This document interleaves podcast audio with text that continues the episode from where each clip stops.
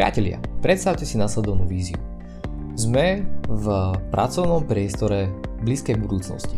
A predstavte si, že napríklad na konci dňa, vďaka rôznym moderným technológiám, viete zistiť napríklad, koľko ste presedeli e, na stoličke v takej alebo onakej polohe. A daná, daný systém vám dá nejakú sugestiu alebo odporúčanie, že ako by ste mohli sedieť napríklad zajtra v akých polohách, aby ste možno dorovnali nejakú svoju disbalanciu, o ktorej vieme, že ju máte, že máte nejaké proste svalovo a rôzne iné štruktúrálne proste nezrovnalosti na svojom tele a jednoducho dostanete nejaký management sedenia. Potom si predstavte, že budeme vedieť, aký objem schodov ste dneska prešli. Možno budete viesť nejakú súťaž, ale nejaký challenge so svojimi priateľmi a kolegami v práci, aby jednoducho ste nezaostávali na rebríčku a boli poslední, lebo ste si zvolili chodenie len výťahom, ale jednoducho budete vedieť, o koľko kalórií ste spali napríklad dneska viacej, keď ste zobrali o 4-5 poschodí, možno 20 krát poschodí oveľa viacej ako na bežný deň. A jednoducho pri tom manažovaní napríklad optimálnej hmotnosti vám to bude vyhovovať ako veľmi hodná a užitočná informácia, aby ste mohli svoje správanie upraviť ešte trošku lepšie.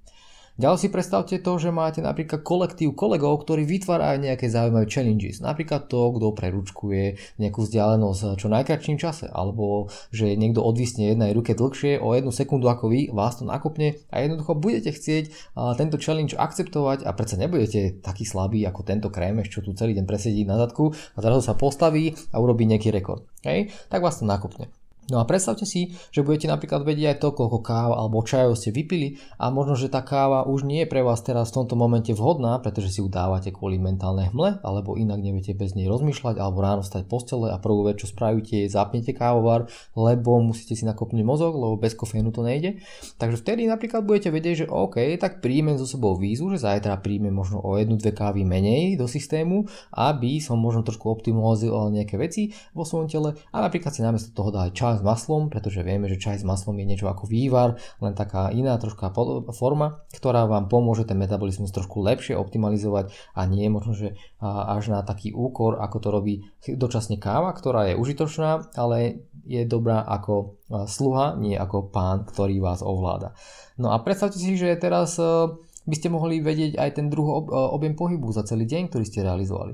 A vedeli by ste vedieť aj možno aj koľko kalórií by ste skonzumovali v danom priestore, pretože jedna z najväčších víziev tohto dá sa povedať, že storočia pre nás, moderných ľudí, je to, ako si vytvoriť environment bohatý na pohyb, pretože ten environment je dneska veľmi, veľmi chudobný, a ako si tvoriť environment chudobný na nevýživné kalórie, pretože tých nevýživných kalórií je naopak okolo strašne, strašne veľmi veľa.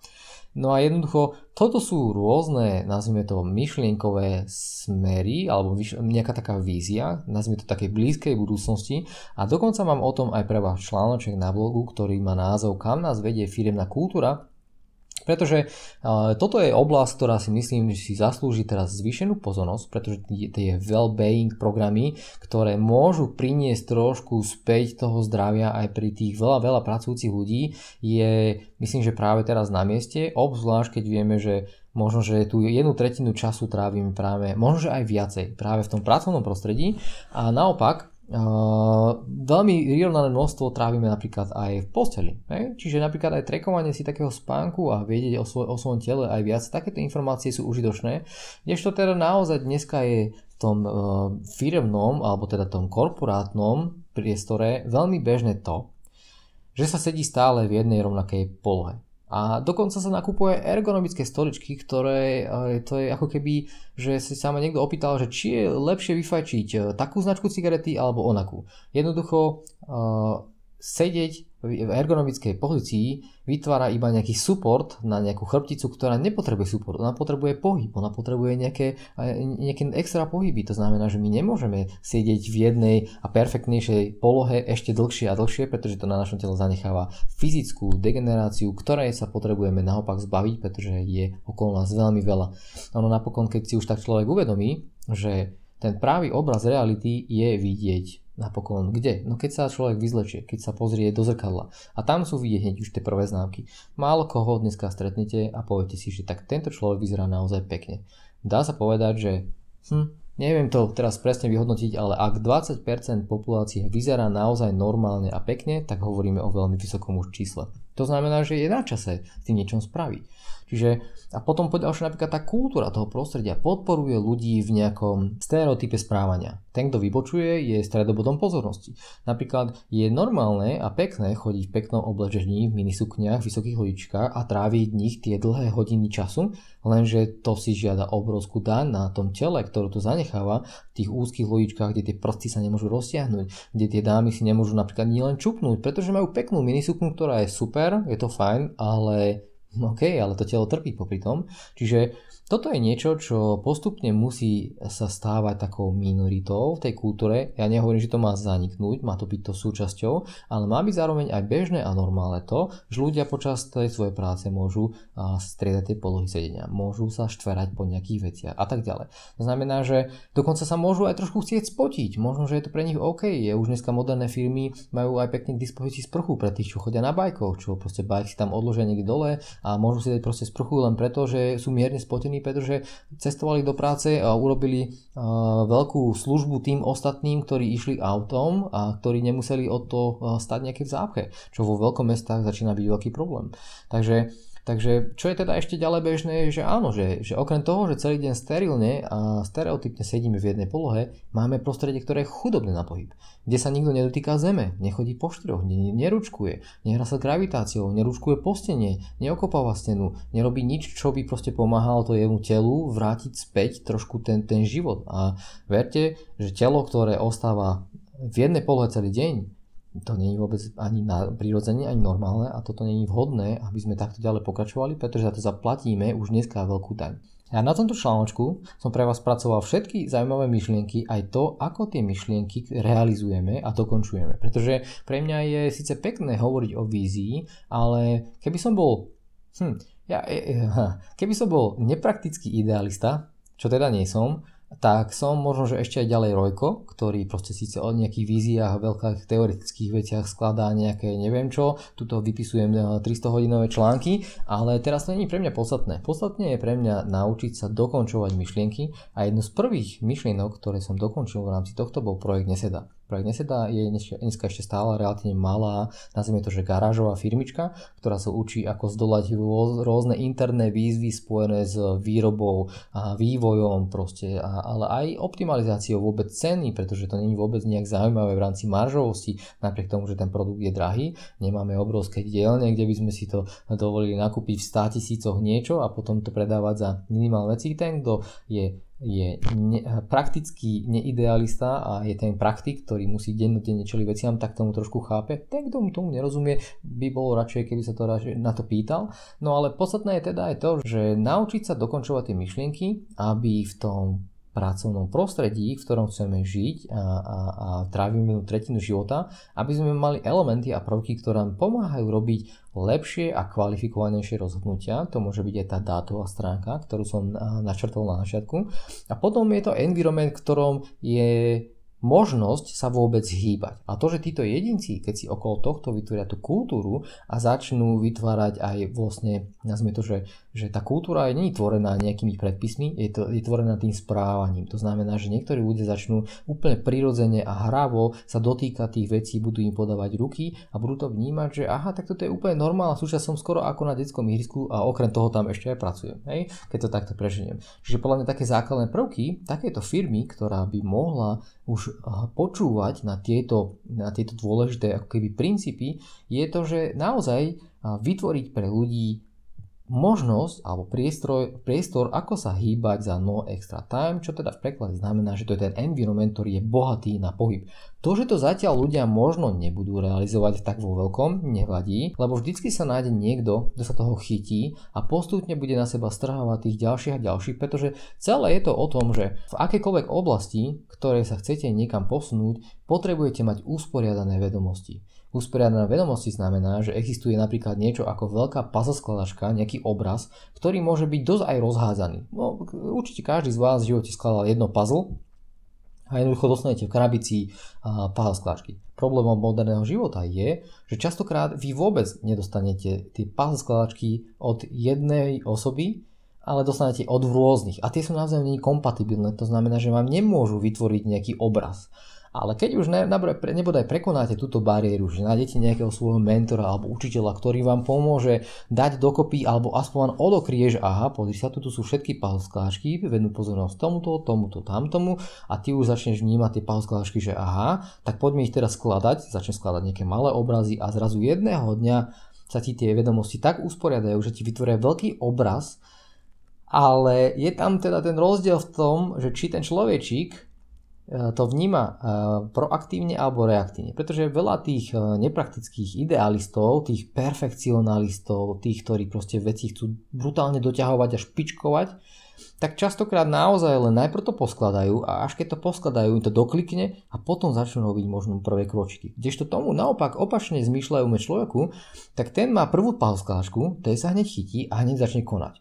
A potom zistí, že aha, však tu je podobná palka, tak ich spojím spolu. A on sa učí počas toho skladania si usporiadavať tie vedomosti, čo je taký podľa mňa praktickejší a užitočnejší spôsob, pretože ty v procese spoznávaš samého seba, kdežto keď to skladáš iba tak sterilne a len si tie vedomosti tak zbieráš a pomaličky vyčkávaš a ešte tak rozmýšľaš nad tým a to je, keď niekto si kúpuje, hej, dva mesiace na ten najlepší stacionárny bicykel a nakoniec na ňom vešia proste prádlo, vôbec na ňom nepracuje. Čiže to je presne ten príklad niektorých ľudí, ktorí majú takú nervovú sústavu, že chcú si byť vždycky brutálne istí, radšej uh, sa držia v úzadí, aby náhodou možno majú z detstva nejakú traumu z kritizovania, strach z toho, že budú stredobodom nejakého výsmechu alebo niečoho, pretože vybočujú nejaké normy. A potom sú ľudia, ktorí majú nervovú sústavu, ktorým to až tak veľmi nevadí, ktorí si to tak spätne možno aj uvedomujú a možno ich to aj trápi, ale sú skôr priklonení k tomu konaniu. No a teda to je presne to, že v prvom kroku je mať aspoň možnosť byť v prostredí,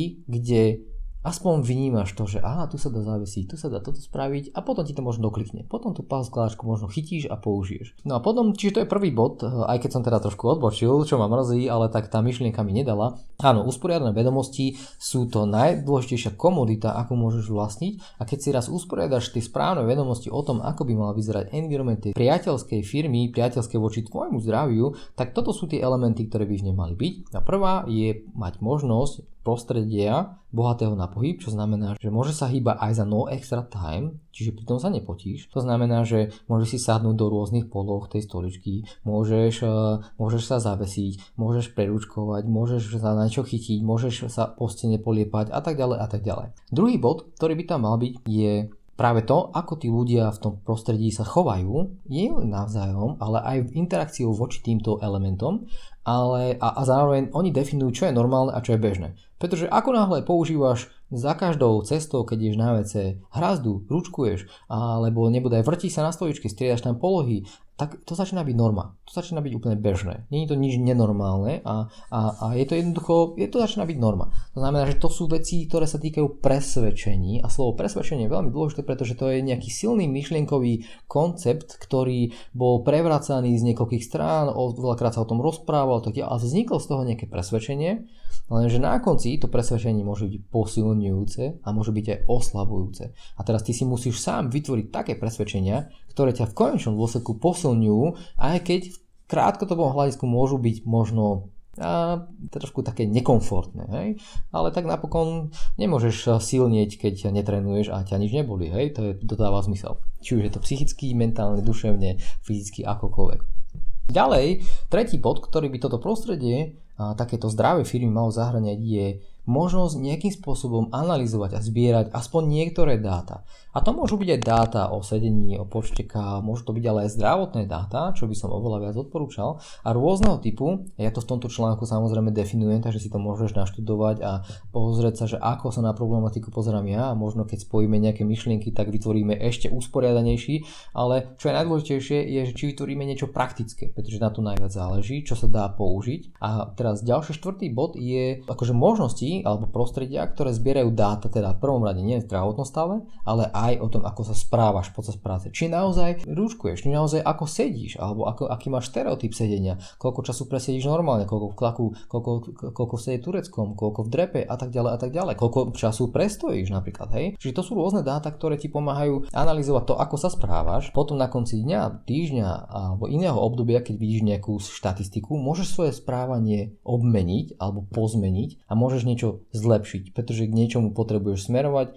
niečo, čo ťa trápi, čo by si zlepšiť a tak ďalej. A vďaka tomu všetkému, to je to, čo som už načrtol, že môžeš robiť kvalifikovanejšie rozhodnutia, to znamená, že opäť môžeš trošku preusporiadať tie svoje puzzle môžeš ich urobiť z nich lepší, komplexnejší, usporiadanejší, proste nejaký obraz a to celé dokopy ti dáva nejakú možno indíciu, ako sa v konečnom dôsledku o seba postarať, aby si mal nielen, že niečo robíš, ale mal aj spätnú väzbu. No a potom, potom čo? No je teraz o to, že áno, stávaš sa zdravší človek, ktorý môže viac produkovať a potom si už musíš byť iba istý, že to, čo robíš a kde tráviš väčšinu svojho času, čo, kam vkladáš tú svoju energiu, tú kognitívnu, mentálnu, akúkoľvek inú, či to stojí za to. A či to není len o tom, že bojuješ len sám za seba a si stále ten individualista, pretože produktom dnešnej kultúry je človek individualista, individualista, ale či už náhodou nezhliadaš aj na to, že poďme spolu robiť niečo, aby to nás všetkých kolektívne niekam posunulo, pretože napokon na konci života len na tom záleží a určite si nespomieš to, koľko si zarobil alebo zarobila peňazí. Takže toto je taký krátky inšpiratívny podcast, ktorý som chcel priblížiť a